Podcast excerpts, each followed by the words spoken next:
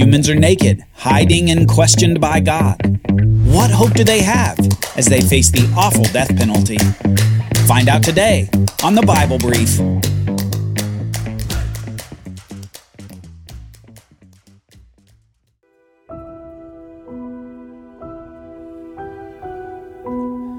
God had powerfully made all things. He'd prepared those things for the humans, and He'd given the humans purpose in the garden and in the world. But despite all this, mankind caused a problem. Well, not just a problem, the problem. The humans disobeyed God. They sinned against His authority and His order. Rather than ruling over the animals as God had commanded, instead, one of those beasts of the field ruled over them. The crafty, deceptive serpent convinced the woman to follow his directions instead of God's. The man then took the fruit from his wife, and God's order of authority was exactly reversed. The animal had dominion over the woman. The woman took the man's role of leadership, and the man willingly rebelled against God's rule. Rather than fulfill their purpose in the garden to worship and obey as they ruled creation in the garden, the man and the woman decided to have it their own way. Instead of being content with the good that God had provided them, they wanted something more. The serpent suggested, God's holding out on you. He doesn't want you to be like him. He doesn't want you to know what he knows. Well, they took the bait. And now they're naked, except for hastily sewn loincloths, and they're hiding from God. And God is walking in the garden. And we read this The Lord God called to the man and said to him, Where are you? And he said, I heard the sound of you in the garden, and I was afraid because I was naked, and I hid myself. He said, Who told you that you were naked? Have you eaten of the tree of which I commanded you not to eat? And what does the man say? Does he admit fault? Does he ask for forgiveness? The man said, The woman whom you gave to be with me, she gave me the fruit of the tree and I ate. Instead of taking the blame as a leader, he attempts to shift the blame in two ways. First, the man says, The woman, she's the one who gave me the fruit from the forbidden tree. Don't ask me, ask her. But notice the second place where he shifts the blame. He says, The woman who you gave to be with me. Adam doesn't just blame the woman, he also blames God. As if to say, It's your fault, God. You were the one who put her in my life. You were the one who created her. Don't you share some of the blame? But instead of addressing these claims, God simply turns to the woman and asks, What is this that you have done? And the woman said, The serpent deceived me and I ate. The woman, to her credit, tells the truth at least. While she also blame shifts to the serpent, he did deceive her to get her to eat from the tree. But then we hear God speak, and we hear his judgment upon these events and this first human sin. God starts with the curses on the deceiver. The Lord God said to the serpent, Because you have done this, cursed are you above all livestock and above all beasts of the field. On your belly you shall go, and dust you shall eat all the days of your life. Now, here we might just say, okay, the serpent has to live on his belly and in the dust. But then we find out the serpent is more than just a serpent.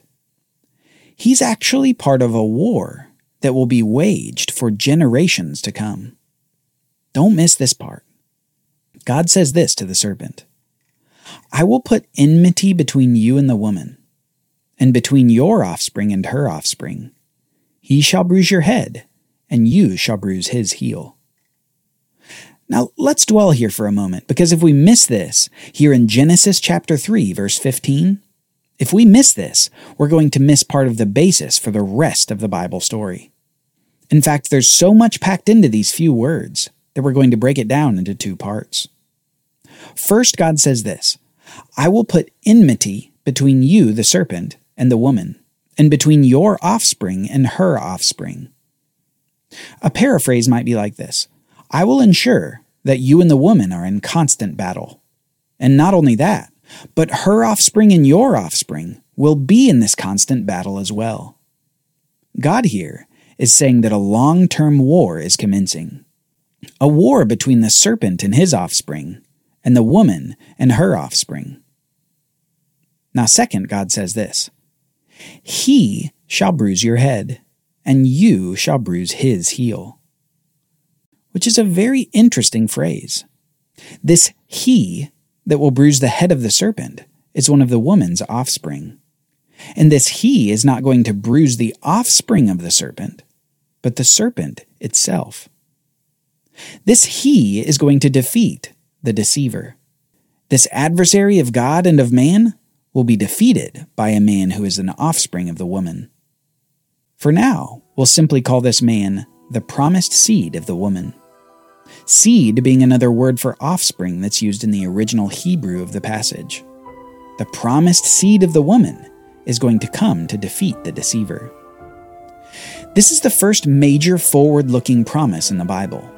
Right in the middle of the curse of the serpent is this ray of light for the future.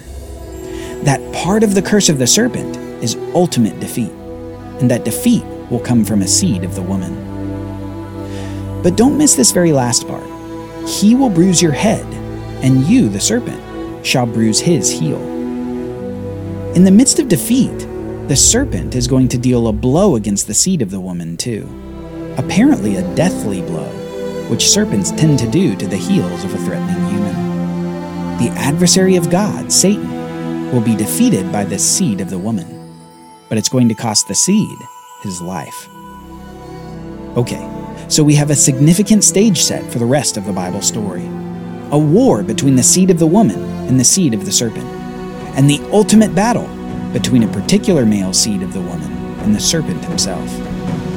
A battle which will end in the serpent's defeat at the cost of the seed's life. The epic story of the defeat of evil is just beginning. But God isn't done with his judgments on the man and the woman. Next, he addresses the woman, going up the hierarchy of authority, from beast to woman, and he will end with the man. Okay, so to the woman, he says this I will surely multiply your pain in childbearing. In pain you shall bring forth children. Your desire shall be contrary to your husband, but he shall rule over you. Now, this judgment on the woman is a bit simpler than the judgment on the serpent. God says you will have great pain in childbearing, and in the marriage relationship, you'll wish to dominate your husband, but he will be the authority over you nonetheless. The beauty and harmony of marriage and children is twisted as a result of sin. Yet, hope remains, because it's through the bearing of children in this marriage relationship that the promised seed of the woman will ultimately come. In every painful childbirth will come with it a whisper of hope that the promised seed, the one who will finally defeat the serpent, will come. Next, God turns to Adam. And to Adam, he says this Because you have listened to the voice of your wife, and have eaten of the tree of which I commanded you, you shall not eat of it. Cursed is the ground because of you. In pain you shall eat of it all the days of your life.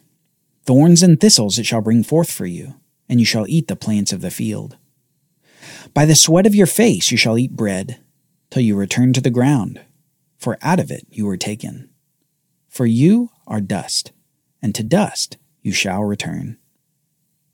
Again, we could paraphrase it like this Since you listened to your wife and disobeyed my rule, I will curse the ground and make it difficult and toilsome for you to produce food from it. And ultimately, just as you are created from dust, you'll return to it when you die. For his life, Adam will deal with difficult labor to produce food from the earth, until he returns to the very same earth. If you've been to a graveside service recently for a loved one, perhaps you've heard the words that sort of echo this sentiment ashes to ashes, dust to dust. A reminder that death itself is a consequence of this great fall of man. Now, we need to say a few more words about death here. Do you remember what God said about eating from the tree of the knowledge of good and evil? He said, In the day that you eat of it, you shall surely die. So, as readers of the Bible, we have to ask what gives? It doesn't seem like they actually died that day in the narrative. Well, to understand the death penalty, we have to understand death itself first. According to the Bible, death is not a mere lack of existence. Rather, it's a kind of separation of things that are meant to be together. Death is a separation. And Adam and Eve did experience death in the day that they ate of the fruit. This is evidenced in them separating themselves from God and hiding from Him. Their relationship with God was torn apart, and now they were alienated from Him. An alienation that would lead to suffering apart from God.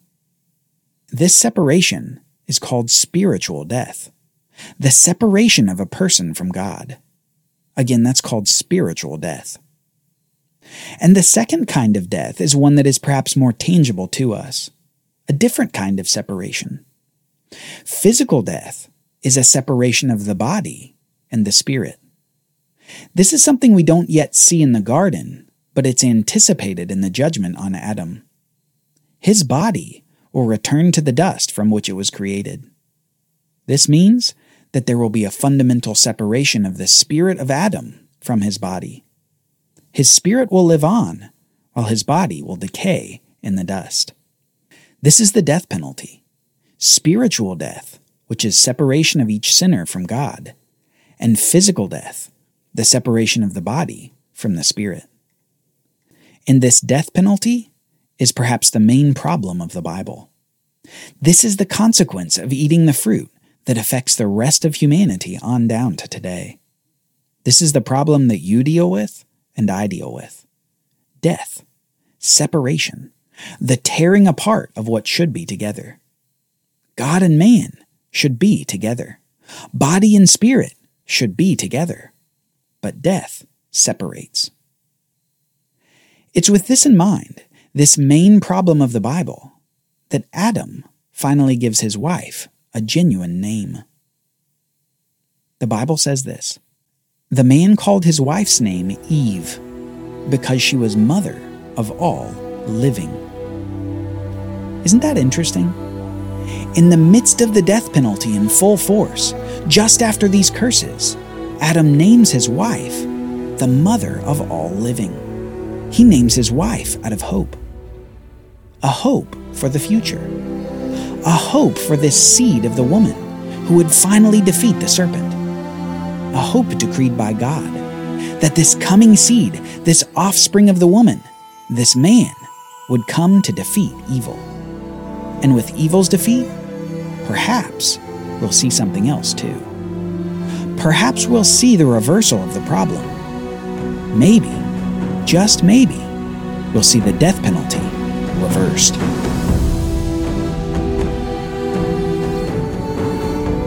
Are you enjoying the show so far? Leave us a five star review on your podcast app and tell your friends about the Bible Brief, helping you learn the life changing story and message of the Bible. Join us next time in the next chapter of the Bible story as we see a picture of the hope of the Bible, a picture of death that brings life. The Bible Brief is brought to you by the Bible Literacy Foundation, dedicated to helping people like you learn the Bible.